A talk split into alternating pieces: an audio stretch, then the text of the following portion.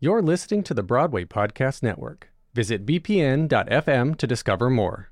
Let me make you rise, take you for a ride. You're listening to The Ensemblist, the only podcast that shows you Broadway from the inside out. I'm Mo Brady.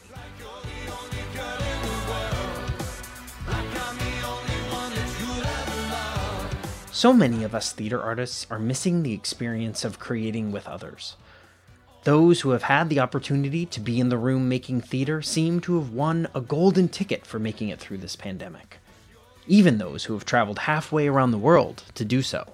Fredric Odgaard is an original cast member and assistant dance captain of Broadway's newest juggernaut, Moulin Rouge the Musical. Fred spent eight weeks this winter traveling to Australia to run auditions for the Australian production of the show, along two of his Broadway colleagues, associate choreographer Katie Spelman and dance captain Karli DiNardo. Upon his return to the States, Fred chatted with me about his long standing relationship with the show's choreographer, Sonya Tayeh, and what it felt like to create across the globe when theater at home is at a standstill. Hello, it is Ryan, and we could all use an extra bright spot in our day, couldn't we? Just to make up for things like sitting in traffic, doing the dishes, counting your steps, you know, all the mundane stuff. That is why I'm such a big fan of Chumba Casino. Chumba Casino has all your favorite social casino style games that you can play for free anytime, anywhere with daily bonuses. That should brighten your day a little. Actually, a lot. So sign up now at chumbacasino.com. That's chumbacasino.com. No purchase necessary. VGW Group. Void were prohibited by law. See terms and conditions. 18 plus. With Lucky Land slots, you can get lucky just about anywhere. Dearly beloved, we are gathered here today to. Has anyone seen the bride and groom? Sorry, sorry, we're here. We were getting lucky in the limo and we lost track of time. No, Lucky Land Casino, with cash prizes that add up quicker than a guest registry. In that case, I pronounce you lucky. Play for free at LuckyLandSlots.com. Daily bonuses are waiting. No purchase necessary. Void where prohibited by law. 18 plus. Terms and conditions apply. See website for details.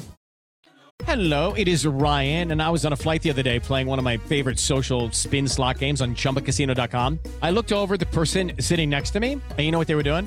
They were also playing Chumba Casino. Coincidence? I think not. Everybody's loving having fun with it. Chumba Casino is home to hundreds of casino style games that you can play for free anytime, anywhere even at 30,000 feet. So sign up now at ChumbaCasino.com to claim your free welcome bonus. That's ChumbaCasino.com and live the Chumba life. No purchase necessary. VGW Group. Void were prohibited by law. See terms and conditions. 18 plus. Hello, it is Ryan, and I was on a flight the other day playing one of my favorite social spin slot games on ChumbaCasino.com. I looked over at the person sitting next to me, and you know what they were doing? They were also playing Chumba Casino. Coincidence? I think not. Everybody's loving having fun with it. Chumba Casino is home to hundreds of casino style games that you can play for free anytime, anywhere, even at 30,000 feet. So sign up now at chumbacasino.com to claim your free welcome bonus. That's chumbacasino.com and live the Chumba life. No purchase necessary. Group. Void prohibited by law. See terms and conditions. 18 plus.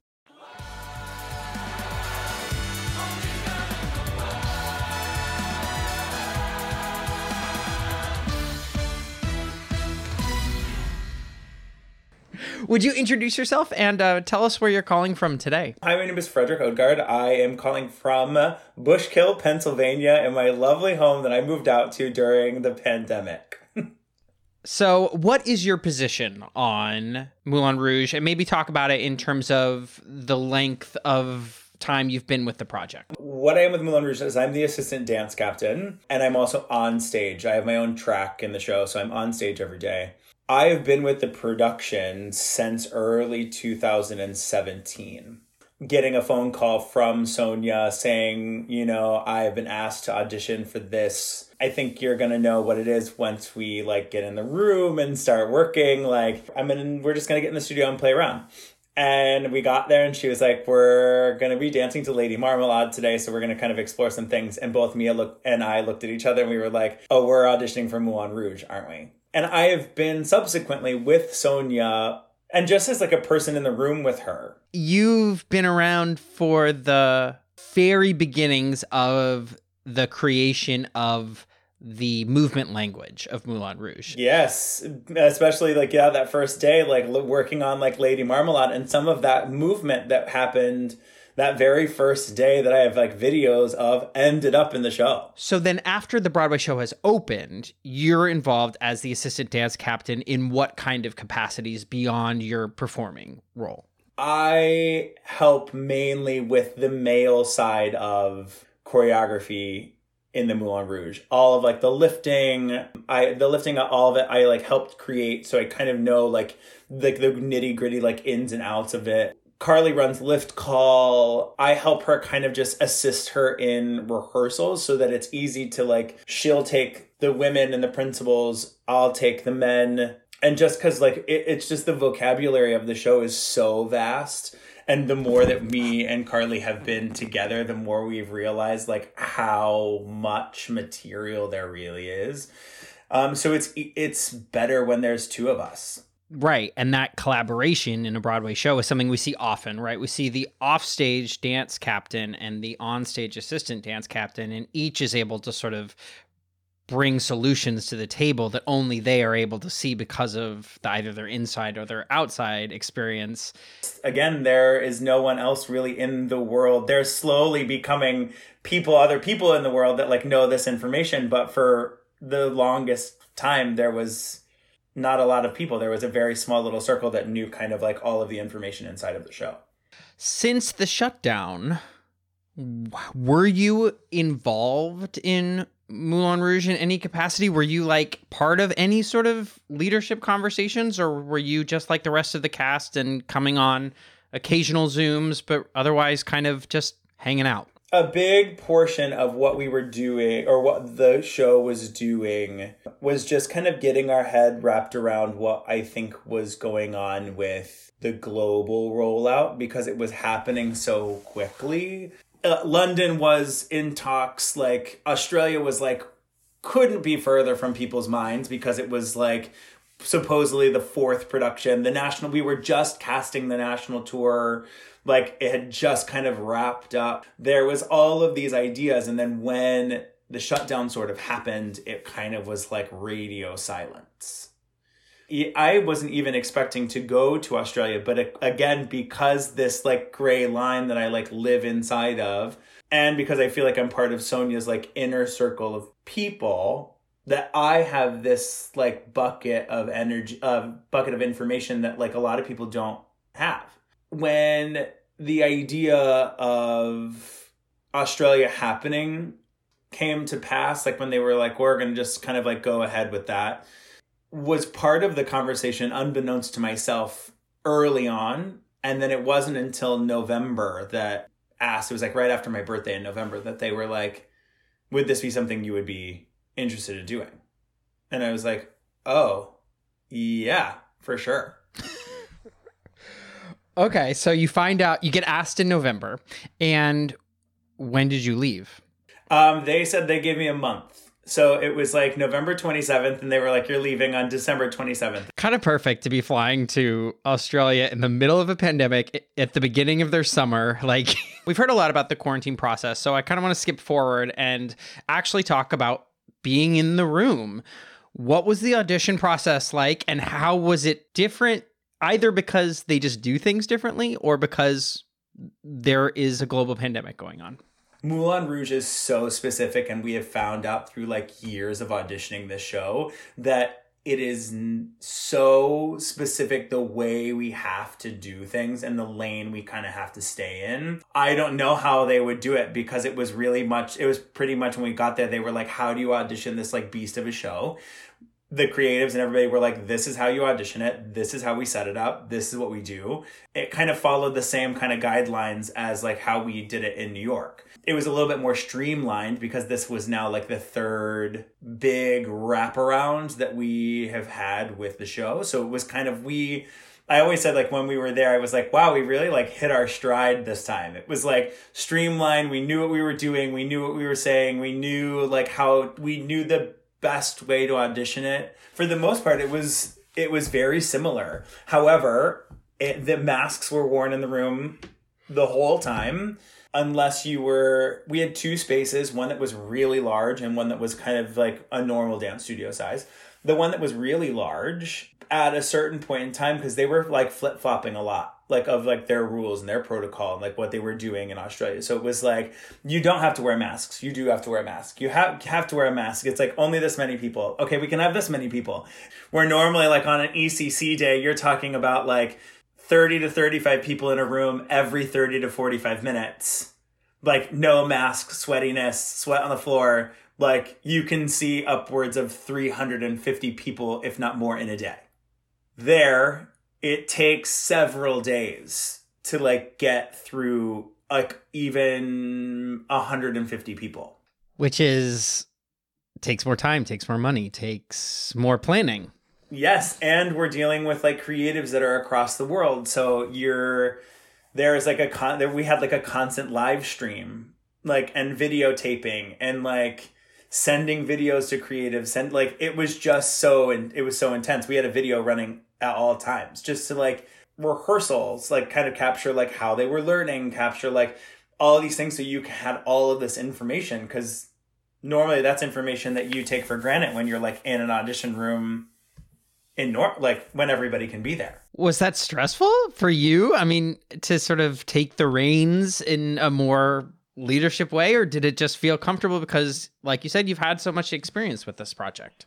It felt it felt really normal. Like it just like felt normal. Like it's not it, does, it doesn't feel like an uncommon place for me to be. I feel like I know what she I feel like I know what she likes. I know how to get the people to like move to a certain place that then she can like add like what she needs to see on top of that like same thing with like karli now and like this environment like and how to like teach sonya's work and like what it takes to kind of do that it just like felt really no I, I, when they were like you're gonna go i was like of course I, I was like okay great i was like this set feels like this feels like it should I'm interested in how it felt. it was very overwhelming it was really overwhelming because I said so many times I was in such a bag of mixed emotions the whole time because I I kept feeling this innate sense of jealousy. Went and saw shows while I was there too. Like I just couldn't get past this like real large like lump in my throat of like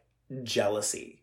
I'm going to a different country. I'm flying halfway around the world. I'm leaving my family. I'm leaving my house. I'm like of course i'm going here to make money which is like so important inside like what a pandemic and what we're doing like everybody's income is has been hit so difficult uh, hit so hard. Ultimately at the end of the day i'm like i'm going to australia to do the thing that i'm supposed to be doing at home.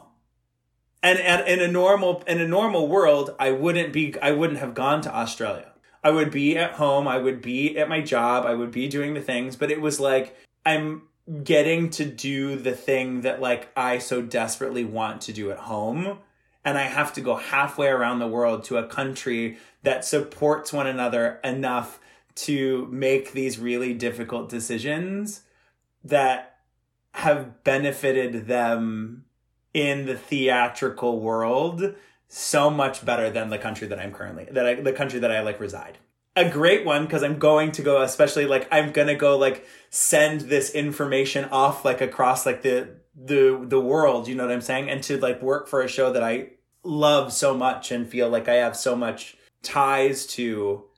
But yeah, just like being like, God, I really wish I was home and doing this. Like, how were they making it work? Kind of from a production standpoint, beyond the there were protocols. People over there, as much as they may gripe and scoff at like, oh God, well, we have to go into this like lockdown. There is a overall sense of care for one another that we do not have here. Our if you get a symptom or if you get sick or if you test positive, the government contacts you and is like, we are going to do a contact trace of all the places that you were in from the time that you got. And they can do it. They can go back in time based on your phone number and where you checked in everywhere. They can see your pathway through the country. Did that affect your eight weeks there? Were there ever times where you guys had to shut down rehearsal? Yeah, there, yes, yes, which is crazy. There was a whole outbreak in Melbourne, and it just so happened to be on the exact same day that we went in and out of that airport. Because we went back to Melbourne in the middle for like two days because they we needed to catch a group of people up in Melbourne and then they were going to fly them all to Sydney. So we, me, Katie, Karli flew to Melbourne, did a bunch of stuff, and then flew back home the next day. And it just happened to be that we were inside that five days. Victoria locked their whole state down, so we couldn't end up getting those people to Sydney to audition. We all had to go home, and we were going to be in a five day lock mandatory lockdown. Like we were in the middle of auditioning, in the middle of rehearsal, and then all of a sudden it was like Katie comes into the room and was like, "We have to go home for, and you have to be in your hotel room for five days unless you test out of this." And because of like the goodwill and the nature of everybody, and of, I mean, of course, it's different. The difference with theater there versus the difference with theater in New York is that theater in New York thrives on tourism, local tourism, international tourism.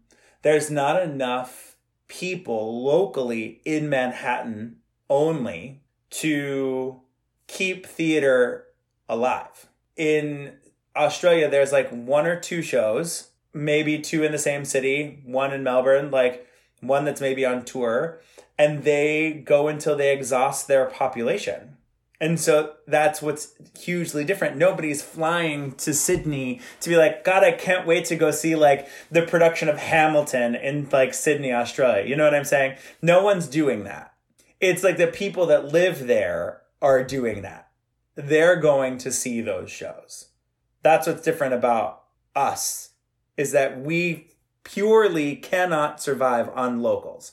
That's why sporting events are able to happen because it's a local event. And like it happens very sporadically. It's not happening eight nights a week. It, it's the the consistency of it is not the same.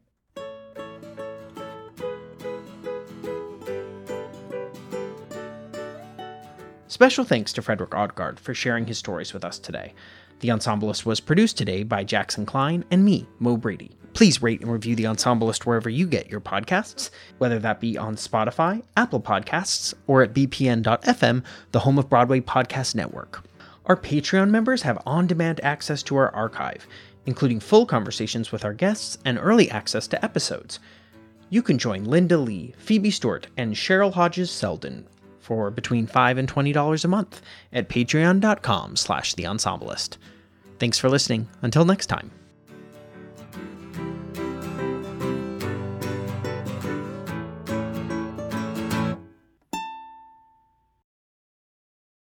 Hey, it's Leslie Odom Jr. here on the Broadway Podcast Network to tell you about the Rise Theater Directory, a program of Maestra Music. Rise is a national online resource designed to connect and empower backstage and administrative and creative theater professionals from underrepresented backgrounds.